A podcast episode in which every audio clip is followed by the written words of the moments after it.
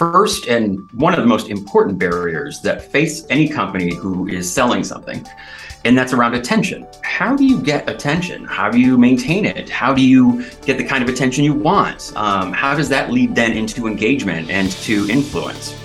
And what I like to say is, you know, if you are unsuccessful at uh, attracting and engaging your shopper or your buyer's attention, you've lost any chance uh, to communicate with them. So you don't, you're not even in the game yet.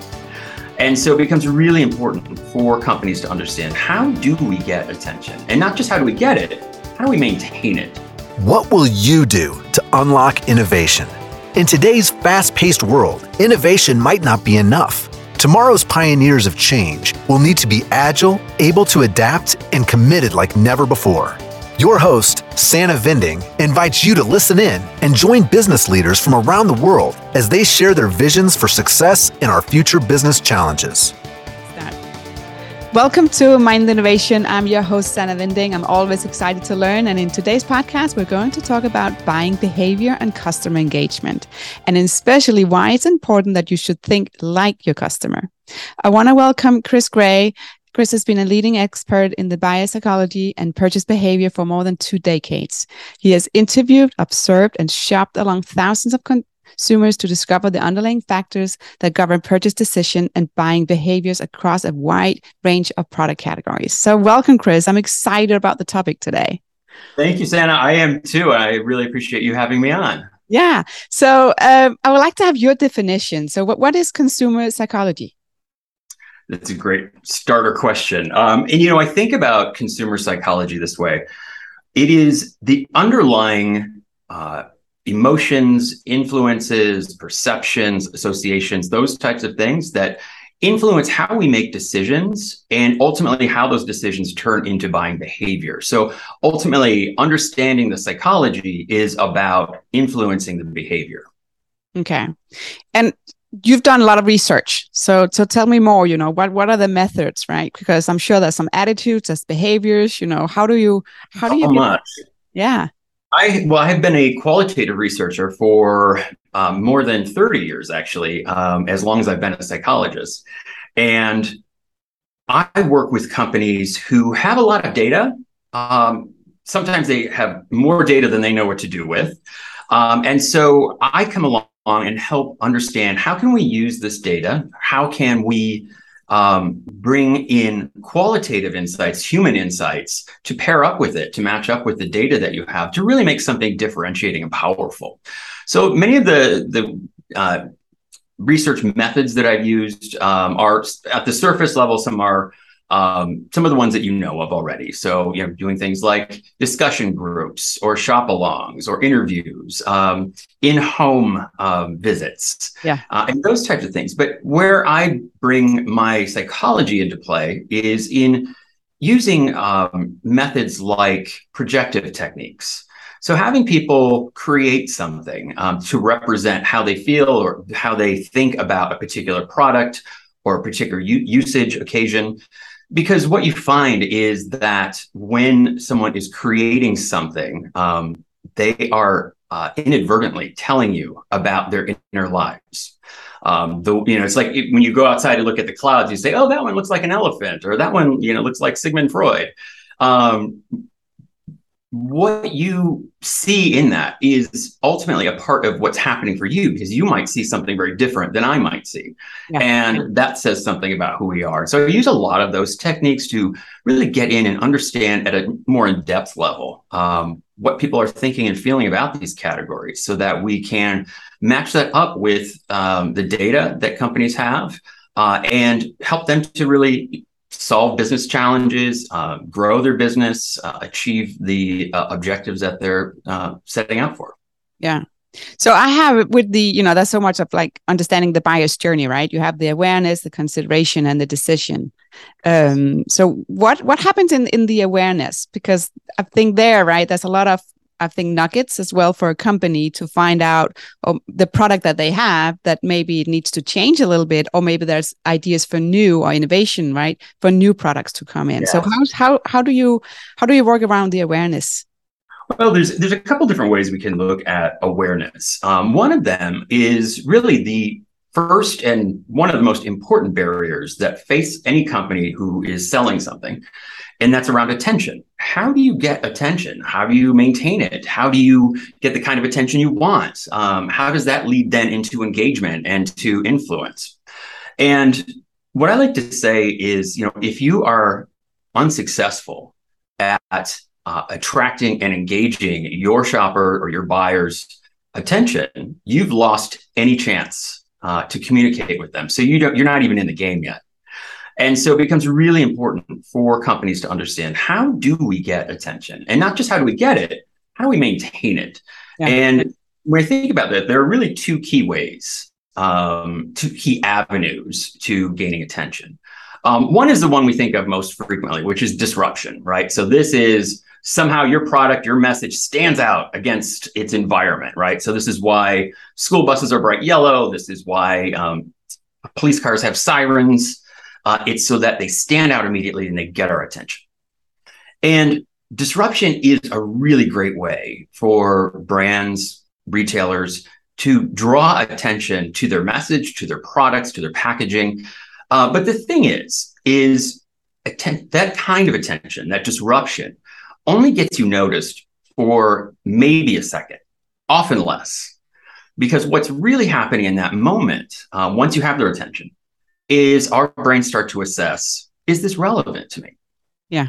And I just, here's the little activity that I always do um, in, in talking about the subject that I think is a little bit eye opening. So I just want you to wiggle your toes for a second. You wiggle your toes. You can maybe feel the inside of your shoe. Maybe your toes are cold or warm. Well, here's the thing 30 seconds ago, you weren't thinking about your toes. Now, all of those sensations were there. Um, you know, they were still warm or cold. Uh, but because that just wasn't relevant to you in the moment, it is automatically filtered out through a process called selective attention. And selective attention uh, is something our brains do automatically. We don't have to think about it, it's below our threshold of awareness. But what the brain is doing is it's doing one of its most important jobs, and that's being an ignoring machine. Yeah. And I say that because what your brain's doing is assessing in split seconds is this relevant to me right now, or are there other things that I should be paying attention to? And if it doesn't pass that test, it is ignored, just like your toes, which you probably forgot about again. so if you think about that from a brand marketing perspective, if you're the toes, you're in trouble because you're not getting that attention and you're not seen as relevant. So um, even when we use disruption, the next step is relevance. Is it relevant? Is it going to make it through that selective attention process? And so if something gets your attention and your brain goes, Oh, I see it, but no, it's not interesting, you've just lost that engagement. Yeah. So it's by using uh, both disruption as well as relevance, making sure that your product, message, packaging, etc., is relevant to that consumer in some way. That's how you attract attention, and that's how you get and maintain that attention. And so by using both of those, brands can really have a leg up. Um, and I think this is why relevance is the golden ticket here because not only can it help us get attention, it can help us engage, it can help us influence as well. And so, really important. And that's why consumer insights, shopper insights are so important because in order to be relevant to someone, we have to know something about them. And the more we know, the more relevant we can be. Yeah. Has the um, has the pandemic changed the way you know we behave?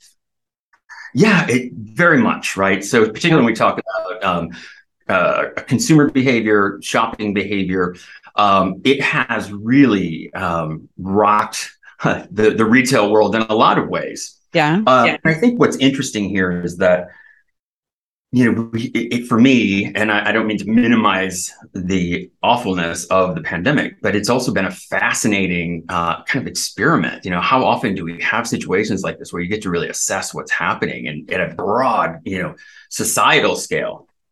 And uh, I'm sure you're familiar with Maslow's hierarchy, um, at Maslow's hierarchy, and um, you know his hierarchy of needs. Um, basically, he says that if our basic needs, things like safety, security are not being met, it becomes very difficult for us to focus on higher level needs, things like having emotional engagement or having a feeling um, uh, that we are fully realized as a person.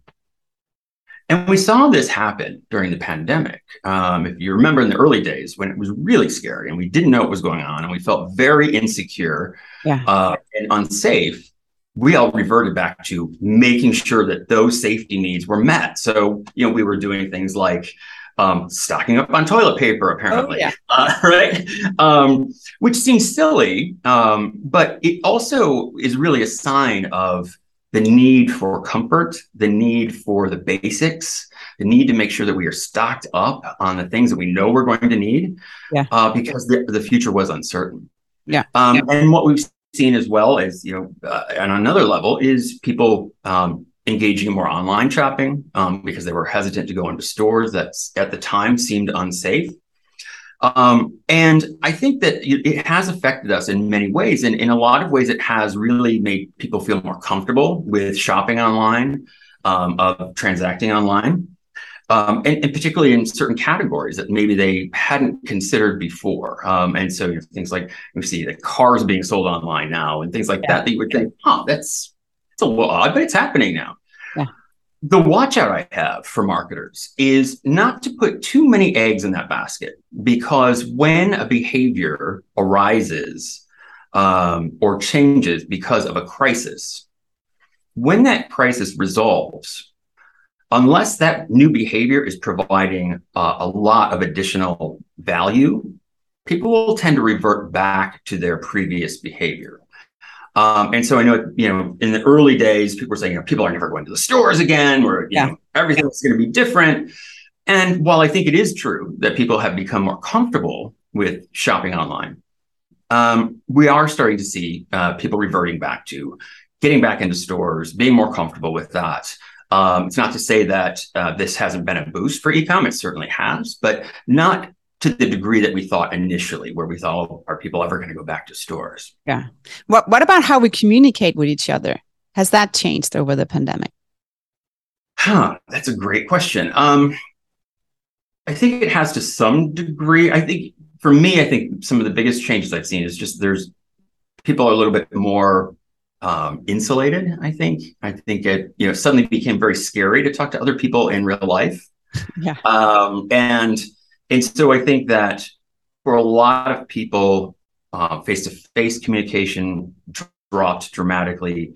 Uh, and people, you know, were tending to, um, you know, more, more, even more texting, even though that was already obviously something. But I think there's a little bit of hesitancy in these face to face engagement with strangers in particular that will have some lingering effects for some yeah. time we are now in a place where I think we understand the virus much better. We understand transmission much better.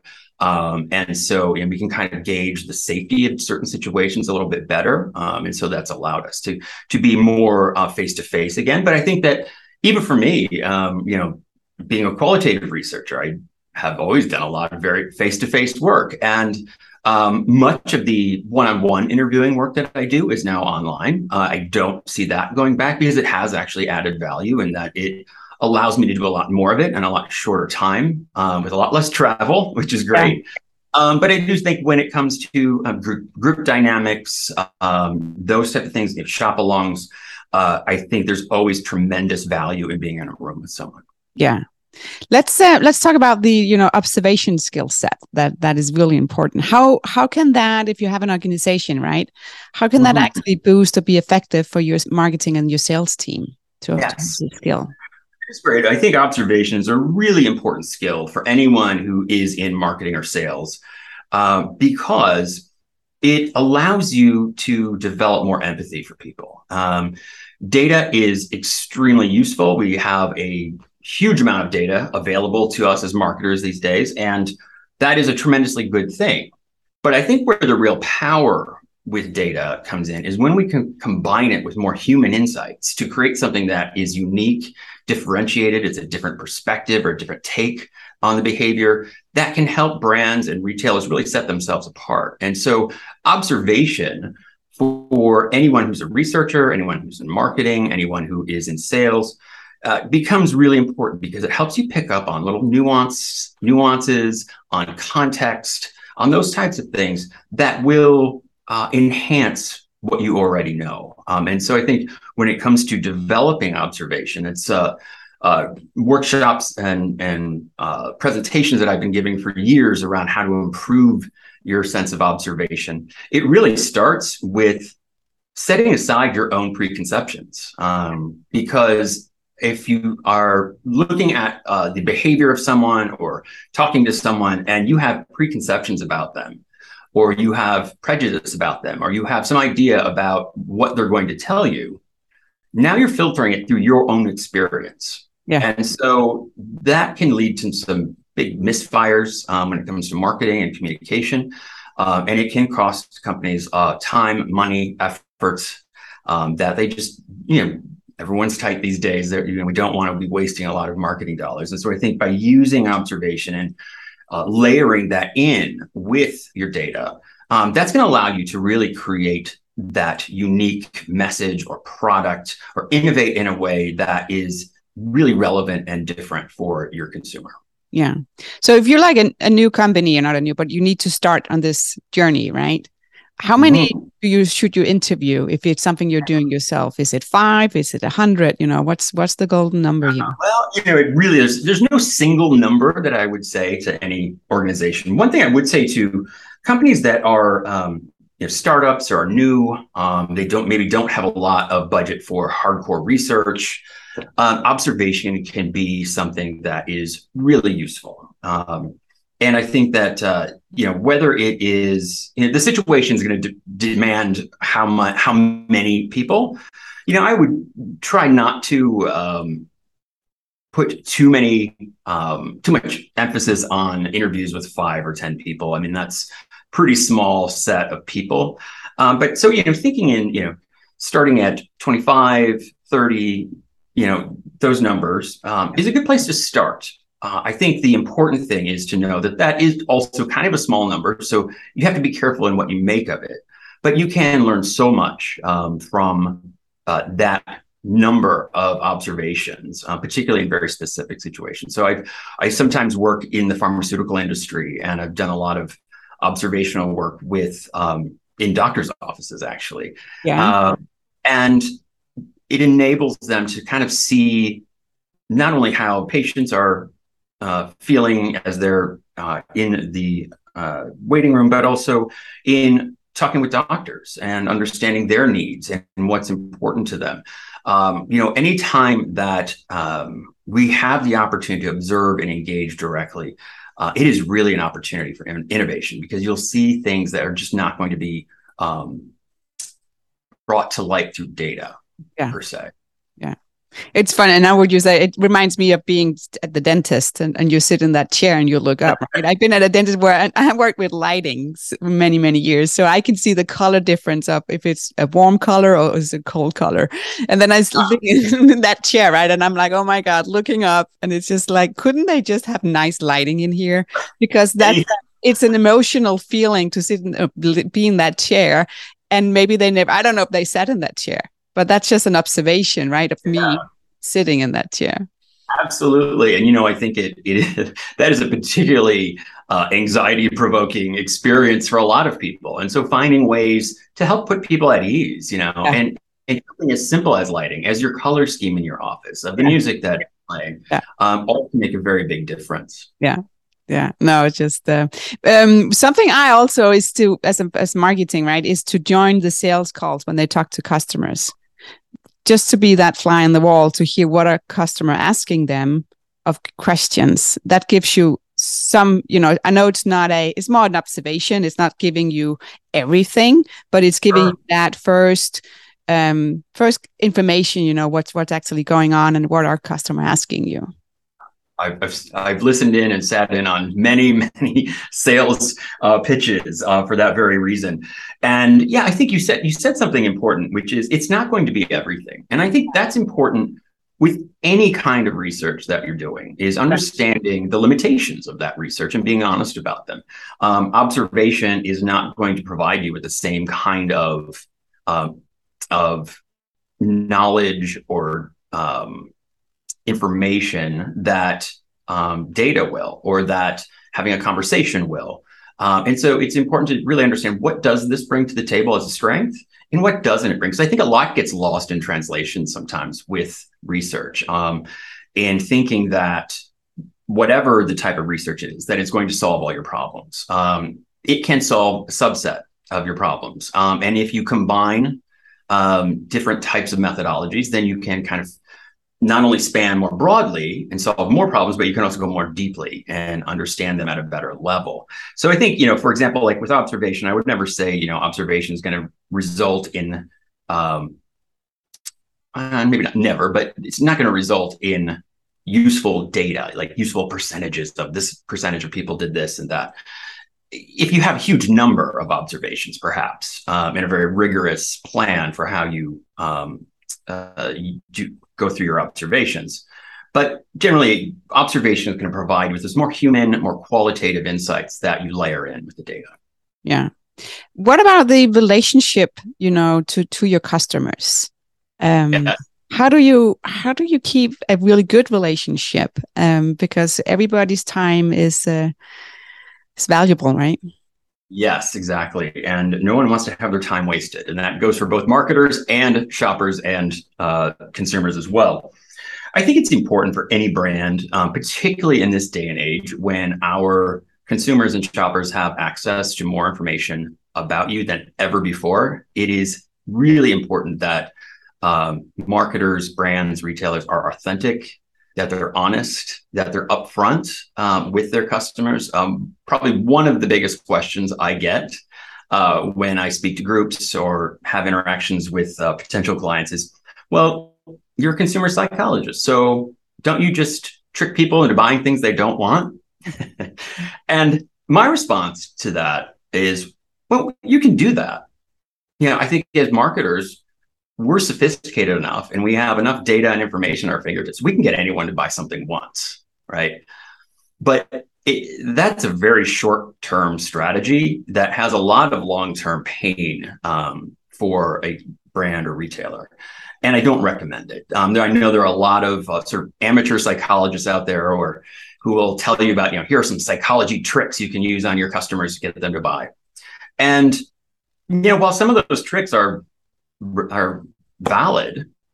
Um, at the end of the day, how do you feel when you realize you've been tricked or co- coerced? Yeah, not good. You don't feel good, right? I mean, you feel angry, and research bears this out that when people feel or realize they've been coerced, the first reaction is to feel resentment and anger um, and to resist um, those efforts. And so what you're doing is you're creating now a relationship with your customer that is based on really doubting you, being cynical about your messaging because you've already tricked them.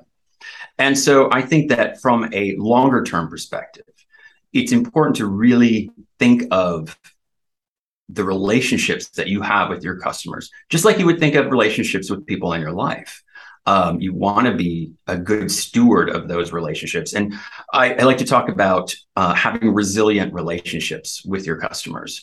Um, and what I mean by that is that these are relationships that are potentially long-standing, and they're also forgiving. Um, if you think about um, in a relationship you have with a brand that you really love, you know, brands are going to screw up once in a while. They're going to innovate something that doesn't hit. They're maybe going to have a message that they didn't really think through very well. Um, and if those brands have done the work of creating resilient relationships, then there's going to be a little more forgiveness for them. Yeah. Um, the, their customer base is willing to give them a little bit more benefit of the doubt before they turn to their competitors. Uh, and that is really valuable. Um, and having that kind of emotional engagement with your customers becomes so important. And research has shown that when customers are emotionally engaged in your brand, they are three times more valuable over the course of their lifetime to the brand. And so there's a lot of payoff in the long term, thinking long term about your customers versus how can we just trick people this one time to buy something and then make them angry or resent us or avoid us? Because, you know, you know, as the saying goes, fool me once, shame on you. Fool me twice, shame on me. I'm going to walk away. Uh, and that's not a really good thing for brands to be facing. No, no, no. Um, it makes me think about as well. You know, if a if a company, you know, if there's something, I what they screw up, right, and you need to get them to to fix it, and there's so the way they approach and how they actually are, are fixing. You know, if it's something that broke, or right, or if it's something that was shipped wrong, or something, but how they approach it is is also giving like a I don't know if you want to call it like a tattoo of that experience. Because if they did it well even though it was a bad experience in the beginning you know you turn that relationship and that customer into telling how it actually turned out to be a success. And yeah. then they will tell that story right? Instead of just being angry the whole time. But it takes a lot for an organization to make sure that they build that loop of of making yeah. sure that they fix everything and that is exactly right. I mean, companies are like people, they're imperfect. They're made up of people, so they're going to be imperfect, right? And I think that any company should be prepared for those moments when things don't go well with their customers. And like you said, be prepared to turn that into a positive experience by the way you respond to it. Uh, because we've seen time and time again what happens when companies respond poorly to a mistake. Um, it never works out for them, you know, uh, and especially as I said, in this day and age, you know, people have access to information. They have access to each other. So someone feels like they've been jilted by a brand they have a huge stage uh, and a big audience to be able to share that experience with. And so it's really important that we continually think about relationships with customers just like we would relationships with people in our lives. Yeah yeah um, what about your own? You know, how how have you learned over the last couple of years, maybe ten years or twenty years? Have you changed the way you have been working? Ah, yes, um, certainly I have. You know, um, and one of the things, uh, start with a story. Uh, this is a story I I tell all the time because it was so. It's been so important in my career and the way I think about what I do. And it was the first day of graduate school, um, studying to be a psychologist and show up to first day of graduate school and I'm with all these first year psychology students waiting for the professor, I'm all excited. And the professor walks in and he says, without saying even hello, he just walks in and says, You will never understand people. I just remember everyone looking around the room going, What? What? What do you mean? I just paid my tuition. I mean, this is what I'm here for, right? Um, but then he continued on. He, he gave us some time to react, and then he continued on. He said, "And the better you are able to accept that, the better you will be, and the more effective you'll be as a clinician, and the more people you'll be able to help." And I have to admit, it took me a long time to really fully process that um, and and fully understand what he meant by that. Um, but the way I look at it is, when you enter into the human sciences. And I very much consider marketing a human science. It is in so many ways. Yeah. When you enter into a human science, you have dedicated yourself to a life of constant learning, constant improvement, constant changing the way you think and being open to that. Because when it comes to human behavior, nothing is static. And if you're not continuously learning, continuously trying to find out more, then you're opening yourself up to biases, to blind spots, um, and to a whole array of issues that can really become a problem for a brand or a, a company uh, in any way. And and so I think it for me it is about constantly changing. It is about constantly being willing to say, what don't I know? You know, what more is there for me to learn? Um, is something that every marketer, um, whether you're in research or whether you're in sales or whether you're in communications should be asking themselves what more is there for us to learn? Because in addition to just learning more about your customer being able to be more relevant to them it's also i guarantee you your is probably doing the same thing. And so you, there's also a little bit of a race there to, to be on top of who that customer is what their needs are what what's relevant to them and doing it better than your your competitors as well. Yeah. Okay. Um what about the the knowledge you know with all this data uh, even if it's too much sometimes, right? How do you share the knowledge? What what have you seen of, of great ways to share the knowledge within an organization so sales and marketing are aligned? It's always tough. Um, you know, and I think it takes a lot of effort. And I, you know, I have worked um, in marketing for a long time, but I've worked very frequently with sales teams as well. Um, and it's, you know, they're both coming at these issues from very different perspectives with different needs. And I think it really becomes important to be intentional about communication, intentional about uh, the needs of both of those groups, and how can we, because they could be incredible allies.